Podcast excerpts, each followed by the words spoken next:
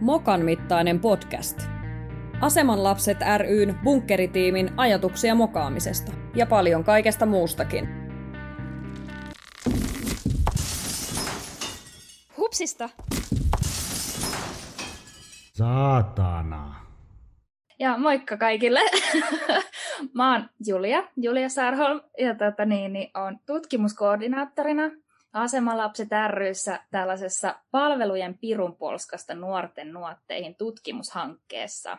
Ja tätä iloksemme koneen säätiö meille rahoittaa. Ja tota, tässä podcastissa tarkoitus jutella tästä pirunpolska tutkimushankkeesta. Ja tota, niin, niin täällä mun kanssa tänään on keskustelemassa Pirunpolska-hankkeen vastuullinen johtaja Asemalapset rystä Heikki Turkka ja sitten Vaasan yliopistosta tutkijatohtori Hanna-Kaisa Pernaa, niin tota, haluaisitteko muutaman, muutamat sanat sanoa itsestänne? No moikka kaikille, eli Pernaa Hanna-Kaisa tai HK täällä ja, ja tosiaan Vaasasta osallistun mukaan ja tutkijana Vaasan yliopistossa ja mm, sosiaali- ja terveyshallintotieteen oppiaineessa myöskin sitten opetan ja ää, tausta mulla on tuolta lasten erikoissairaanhoidosta ja ja siitä sitten hyppäsin tutkijan, tutkijan saappaisiin ja innostuin vähän liikaa ja täällä nyt sitten ollaan. Joo, ja täällä nykysensitiivisen ajan kanssa oletettu vastuullinen johtaja Heikki Turkka, eli on myös tiimipäällikkönä tässä Hasemalapset bunkkeritiimissä. On erittäin iloinen siitä, että Hanna-Kaisa ja, ja muu porukka lähti mukaan ihmettelemään meidän palvelurakenteita. Pitäisikö tähän alkuun vähän lyhkäisesti kertoa, että mikä tämä meidän tutkimushanke nyt sitten onkaan. Heikkihän tuossa vähän jo viittasikin siihen, eli palvelurakenteiden pirunpolskaa ja, ja nuorisorikollisuus ehkä siinä keskiössä. Eli mitäs meidän onkaan nyt tarkoitus tehdä näiden tulevien vuosien aikana?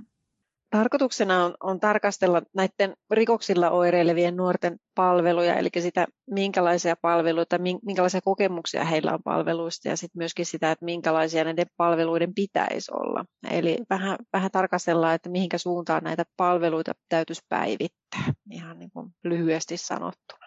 Koska nyt näyttää siltä, että nämä nykyiset palvelut tai palvelujen muodot ei, ei oikein sitä haasteellisten nuorten kanssa toimimiseen, niin ei, ei sitä oikein palvele. Tai siis palvelee, mutta ei niin hyvin kuin pitäisi. Niin meillähän on siis Suomessa erinomaiset palveluiden sisällöt, mutta, mutta se, että, että ollaan ajauduttu tässä maailmassa semmoiseen tilanteeseen, missä vähän niin kuin jokainen hallintokunta itsekseen kehittää ja, ja tekee uudistuksia.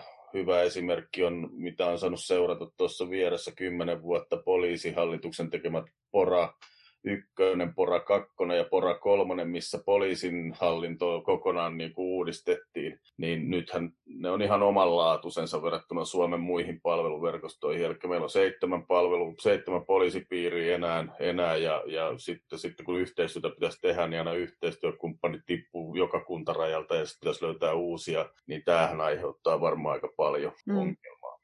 Niin, ja ei tämä oikeastaan, tämä ei ole niin kuin sillä lailla kenenkään syy, vaan siis se, se, että meidän palvelut on aikanaan rakennettu sellaisiksi, että niitä on, on kehitetty pitkälti niin kuin erikoisosaamisen pohjalle ja sitten ollaan vähän niin kuin ajauduttu siihen, että kaikki keskittyy siihen omaan osaamiseensa ja sen lisäämiseen ja sitten samalla siinä on tullut vähän sellainen kapea-alainen katsantokanta siihen niin kuin esimerkiksi nyt nuoren näkökulmasta niin siihen kokonaisuuteen, että, että kaikilla on tavallaan yksi siivu näistä palveluista ja ne ei ehkä sitten keskenään ihan toimi niin kuin pitäisi. Kyllä, ja jotenkin niin kuin ehkä toi, jos ajattelee nuorisorikollisuutta, että ketä kaikkia toimijoita siellä on, niin kuin, keiden kanssa tehdään tosi paljon hyvää yhteistyötä ja ihan huikeita ammattilaisia, mutta et on siellä on niin kuin, suurimmalla osalla on jonkunlainen koulu tai toinen aste, on poliisi, on lastensuojelu, saattaa olla terveydenhuollon palveluita, itsenäistymisvaiheessa jälkihuollon palveluita, rikosseuraamuslaitos, sitten tulee nämä oikeudenkäyntiprosessit, jotka on hyvin pitkiä ja sekin niin kuin siiloutuu jo poliisiin syyttäjään ja niin kuin oikeudenkäynteihin, että niitä on niin tosi paljon. Ja jotenkin sitten se niin kuin nuoren näkökulmasta just se, mitä Hanna Kaisakin tuossa sanoi, että että jos joka paikassa sitten vaan niin kuin nähdään se nuori sitten sen pienen siivun kautta ja pahimmissa tapauksissa sitten nuori käy joka paikassa ja perhe käy joka paikassa kuulemassa vaan niistä epäonnistumisista, et ole pärjännyt koulussa, on poissaolo ja no sulla on mielenterveysongelmaa, sulla on päihde, päihdeongelmaa. No sä oot taas tehnyt rikoksia ja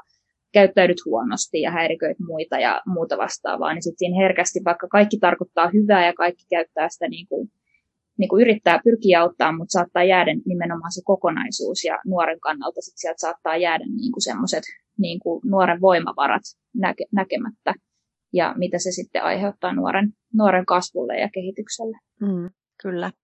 Ja vähän niin kuin tuo Juho Saari, yksi sellainen Suomessa tosi, tosi arvostettu tutkija, niin käyttää monta kertaa sellaista vertauskuvaa, että, kun, että, että jos nyrkkeilijäkin kaatuu, siis tarpeeksi monta kertaa tyrmätään, niin sen on koko ajan vaikeampi nousta sieltä ylös. Eli periaatteessa niin kuin, että tuollainen rakenne voi niin kuin pahimmillaan, ja silloin kun se ei toimi, niin se saattaa tosiaan niin kuin edesauttaa sitä, että niitä tyrmäyksiä tulee koko ajan lisää. Ja sitten tietysti se, että, että eihän meidän, meidän yhteiskunta ei enää toimi samalla lailla kuin 30-40-luvulla, melkein sata vuotta sitten, silloin kun luotiin rakenteet näille hommille. Et eihän silloin voitu kuvitellakaan, että minkälaiseksi tämä maailma muuttuu. Ja, ja, ja ne rakenteet ei niiden ole tarkoitus olla niin kuin sillä lailla kiveen hakattu, että niitä pitää voida kyseenalaistaa ja muuttaa, varsinkin silloin, jos huomataan, että, että, että tota, ne saattaa aiheuttaa haittaa.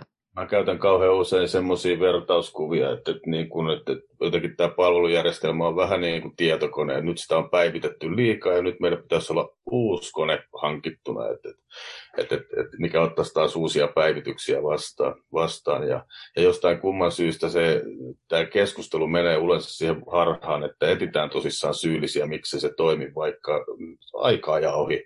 Yhtä ei vastaa aina yhteiskunnan tarpeeksi. Mm. Kyllä, ja sitten niin kuin myös se, että kun on eri organisaatioilla on ne omat lait ja kaikki tämmöiset ne rakenteet, jotka määrittää sitä, että mitä tulee tehdä ja mitä pitää tehdä ja mitä saa tehdä, niin vaikka niin kuin nähtää, ehkä aika monetkin näkee sitä problematiikkaa näissä rakenteissa ja mitä ehkä nuoret ja perhe tarvitsisi, mutta ei pysty vastaamaan siihen, koska esimerkiksi niin kuin, ei vaan saa tehdä sillä tavalla, koska se ei niin kuin, kuulu siihen lainsäädäntöön tai muuhun. Hmm tämä on kiva tilanne, mikä nyt on tämän takia, että mähän itse asiassa viikonloppuna kehittelin tuossa kollegoiden kanssa myös niin kuin suomalaiselle mielenterveyspalveluille uuden sloganin tähän, että, että niin puoli, yli puoli vuotta on jono siitä, että sä pääset tapaamaan ensimmäistä kertaa, niin mun mielestä se olisi ihan hyvä olla silleen, hus, aika parantaa haavat.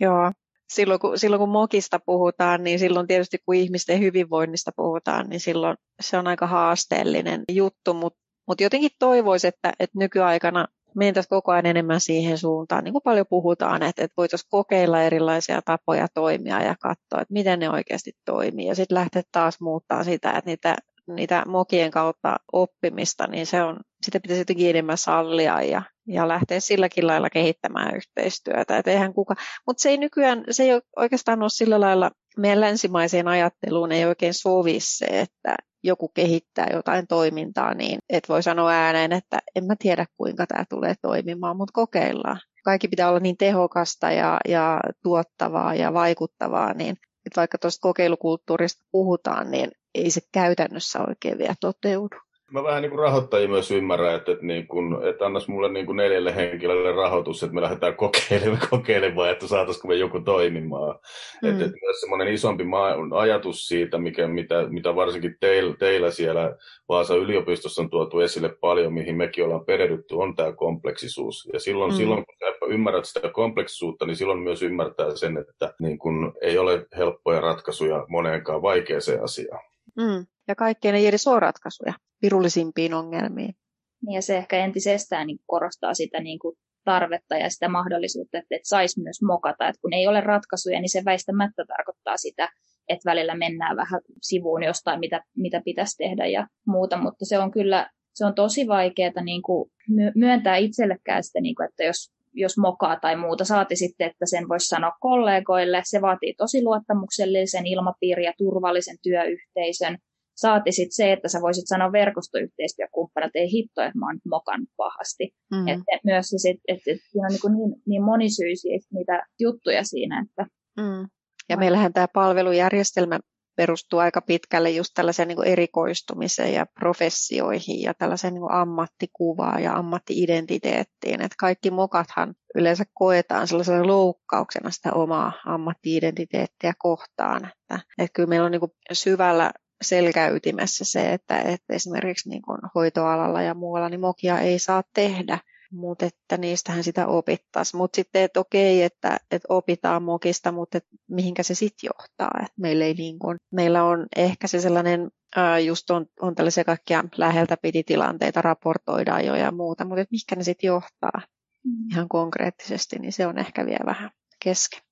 Mä tapasin tuossa, kun kirjaa kirjoitettiin kompleksisista konflikteista, niin semmoisen Edmondsonin Harvardista, olikohan se tehnyt tuota artikkelin, missä juuri puhuttiin, että, että, että milloin mokaaminen on lahja ja milloin, se, milloin ei saa tehdä mokaa. Ja sehän nyt on ymmärrettävää, että varsinkaan näissä töissä, missä me ollaan, niin puhutaan ihmisten kanssa tehtävä työstä, niin ei saa mokata silloin, kun sä luet ohjeet tai sulle annetaan ohjeet huonosti. Ei saa mokata laiskuudella, ei saa mokata tämmöisellä, mutta sitten kun pitää etsiä jotain uutta ratkaisua, niin silloin pitääkin vähän vähän mokata, että, että kun löytää mm. sieltä. Se oli aika mielenkiintoinen artikkeli. Mm. Ja eihän kaikki mene sillä niin kuin suunnittelee, että jos ajattelee, että vaikka, vaikka kuinka tarkoitus olisi hyvä, niin kuitenkin asiat tapahtuu aina ihmisten välisessä vuorovaikutuksessa ja siinähän voi tapahtua mitä vaan. Että tavallaan sillekin pitäisi antaa tilaa, että, että sit voisi jotenkin sitä niin kuin liikkumavaraa olla näissä, näissä tota niin, esimerkiksi organisaatiorajojen ylittämisissä, että näitä erilaisia työpareja voisi muodostaa vapaammin ja, ja sitten taas muuttaa sitä toimintaa sen mukaan, että mitä joku tietty nuori kaipaa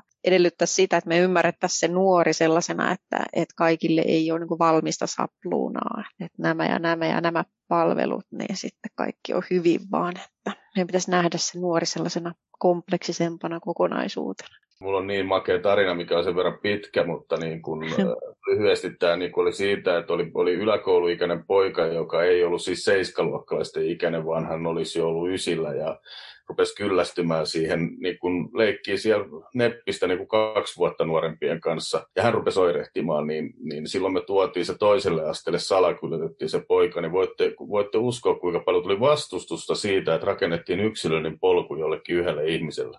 Mm, just näin, hyvä esimerkki. Joo.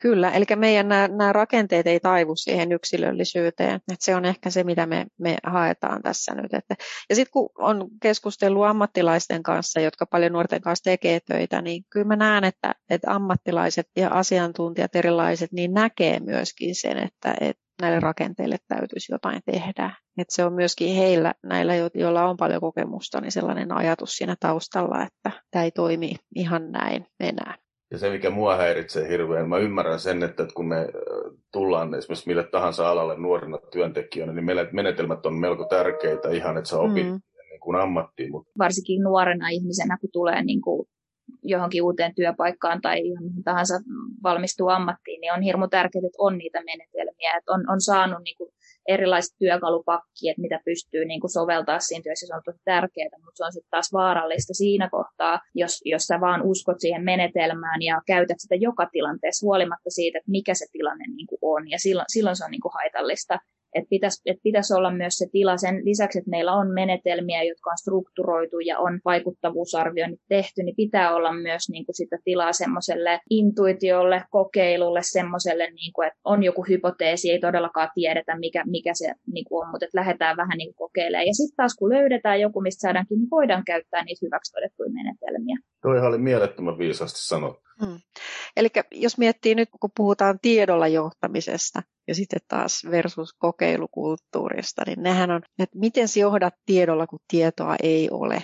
Eli et oikeastaan, että se on ainut tapa edetä näiden taplien kautta, mitä tulee väistämättä Heikki on mielestäni joskus sanonut sillä lailla, että se on semmoista niin kuin tiedon rippeillä johtamista, vai miten sä oot sen kuvailu? Että... Niin, että mä vaihtasin sen, sen tiedolla johtamisen juuri siihen, että totta kai me tarvitaan sitä historiaa ja kokemusta ja taustatietoa mm-hmm. ja osaamista, että, että, että pystytään niin kuin elämään yht, u, niin kuin uudessa tilanteessa, mutta sitten jos lukittaudutaan tiedolla johtamiseen, niin milläs, mistä kun ei ole tietoa, ei ole tutkittu vielä. Että tämä on hankemaailmassa, kun me, me ollaan tehty monia hankkeita, mihin, mihin me lähdetään etsimään ratkaisuja, ja sitten meitä valitaan tuloksia niin kuin puolessa vuodessa, niin se on vähän semmoinen mm. fiilis, olisi, että sitten, sitten kun tota, mä voitan ne hiihtokilpailut, niin sitten mut palkitaan antamalla mulle sukset. Niin, te oletetulla tiedolla johtamiseksi voisi kutsua tätä. Ja siis sehän tekee maailman hirveän turvalliseksi, kun oletetaan, että asiat jatkuu samalla tavalla kuin ne on aina jatkunut. Eli että tällainen niin kuin epävarmuus ja muu, niin sehän tekee maailmasta kauhean pelottavaa. Ja sitten taas toisaalta mä aina kerron tästä, kun mä en koskaan ymmärtänyt, kun Tuutikki sanoi jossain muumikirjassa, että kaikki on niin epävarmaa ja juuri se tekee minut levolliseksi, mutta nyt mä ymmärrän sitä. Siis sillä lailla, että kun kaikki on tarpeeksi epävarmaa ja kaikki on, niin kuin tulevaisuus on tarpeeksi sumusta, niin silloinhan sinne voi itse määritellä sen, että mihinkä suuntaan on menossa. Eli sitten voikin lähteä kyseenalaistamaan kaikkea vanhaa ja nykyistä. Nyt meni filosofiseksi. Oli erittäin hyvin sanottu. Mm.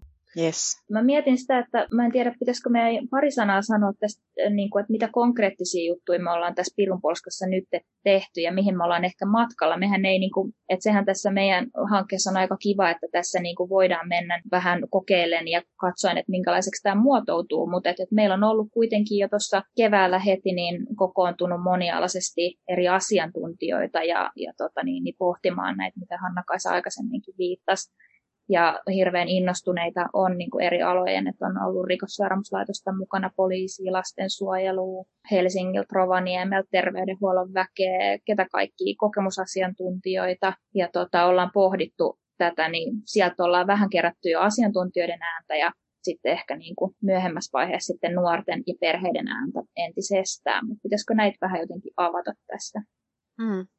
Eli syksyllä meillä alkaa nuorten haastattelut ja, ja, ja perheiden haastattelut. Siitä saadaan sellainen tosi toivottavasti kattava materiaali, millä päästään sitten tekemään yhteenvetoja siitä, että, että miten nuorten mielestä, tai näiden kokemusten perusteella, että miten nuorten mielestä, minkälaisia palvelu- tai palvelumuutosta, kehitystä pitäisi tapahtua, ja, ja sitten jossain kohtaa palataan sit asiantuntijoihin ja, ja tuodaan näitä asioita pöydälle. Ja, ja sitten myöskin sit yksi vaihe meidän tutkimuksessa on se, että me altistetaan tällaiselle nimettömälle verkkoseminaarille tai tällaiselle alustalle näitä asioita, jossa sitten asiantuntijat ja toivottavasti kokemusasiantuntijat ja jotkut nuoretkin pystyisivät vähän kommentoimaan siellä, että, että miltä ne ihan oikeasti kuulostaa ja tuntuu sillä lailla se on toimiva alusta, että siinä pystyy kaikki sit vastaamaan ihan täysin nimettömästi, anonyymisti niin, että ei ole mitään sellaista taakkaa sieltä niin kuin omasta virasta tai statuksesta tai organisaatiosta, vaan pystyy olemaan ihan täysin rehellinen ja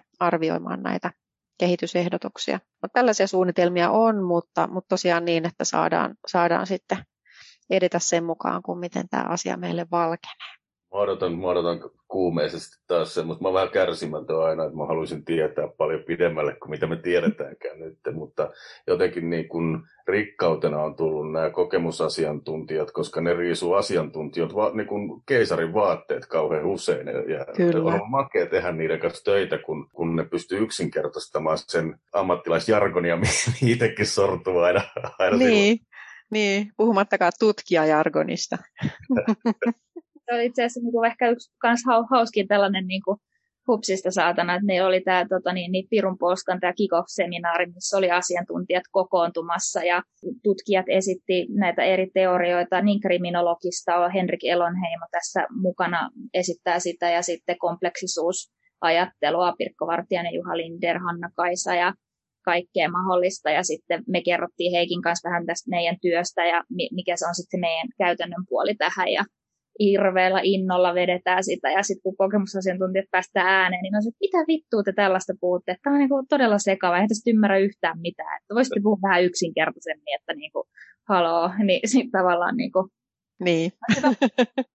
niin ja sitten sit me oikeasti joskus puhutaan niin tyhmästi niitä asioita, että, että me oletetaan, että joku ymmärtää, ja sitten niin kun itse myönnän, että nuorena niin aika paljon meni asioita ohi, mutta ei edes kehdannut sanoa, että Mä en, arvo, mä en tajunnut yhtään, mistä mä puhun. Niin, niin.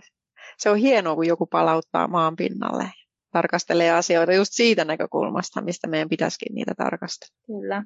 Ja joissain, joissain podcasteissa tässä vielä, en tiedä tuleeko ennen vai jälkeen, niin päästetään nämä kokemusasiantuntijat niin kuin ääneen. Ja on, on kyllä varmaan toivottavasti nostaa tänne esiin, koska siitä on, se on niin hauska keskustelu puhuu just siitä, että, että kuinka pöhköjä me ollaan, kun me luullaan olevamme viisaita. Niin. Tärkeintä on tietää, ettei. Jep. hauskintahan on tämä tietenkin tämä, kun itse on päässyt sieltä 90-luvun alkupuolelta olemaan erityisopetuksessa ja erityispedagogiikassa kiinni, niin, niin se se vasta ollut hauskaa, kun tuntuu, että aina kun yleisopetuksessa opettajat on alkanut ymmärtämään sitä termistöä, mistä puhutaan, että MPD tarkoittaa sitä ja, ja se tarkoittaa tätä, ja sitten kun on oppinut sen, niin sitten erityisopettajat keksii uudet termit sinne, niin. että ne vaan voi näyttää, että me ollaan parempia ja viisaampi kuin yleensä, yle, yleensä opetuksen niin opettajat. Totta, hei, ihan mahtavaa. Meillä on ollut hauskat keskustelut. Tuleeko vielä jotain tämmöisiä loppukaneetteja tähän mieleen, mitä voisi sanoa? Ei oikeastaan muuta kuin se, että tämä jotenkin tuntuu siltä, että tämä ei ole pelkästään yksi kahden vuoden hanke, vaan että tässä ollaan niin kuin ihan, ihan suuremman äärellä, että se on, se on sellainen, niin kuin, mikä niin kuin tutkijanakin innostaa menemään eteenpäin, siis se, että ei vaan tutkita, vaan oikeasti yritetään vaikuttaa tähän, tähän meidän yhteiskuntaan, ja sehän pitäisi tutkimuksen tehtävä ollakin. Eli kiitos kovasti, että lähestyitte meitä. Tästä alkaa kiva matka. Kiitos, että vastasitte nopeasti, koska kiire hakemuksen kanssa. iltana 11 ja 8.30 perjantaina vastaus, että sehän toimi no, hyvin. Niin. Siitä oli kaksi viikkoa aikaa deadline, niin kuin hakemus piti jättää. On ollut sellainen yhteisen innostuksen puristus. Hmm, se varmaan näkyi siinä hakemuksessa, kun se meni kerran läpi. Niin, niin. kyllä. Yes. Kiva! Mielestäni ne ihan hyvät loppusanat. ja, kiitos kaikille. Kiitoksia. Kiitos, olipa mukavaa nähdä ja kuulla.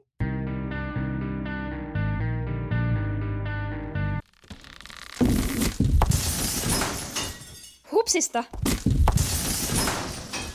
Saatana.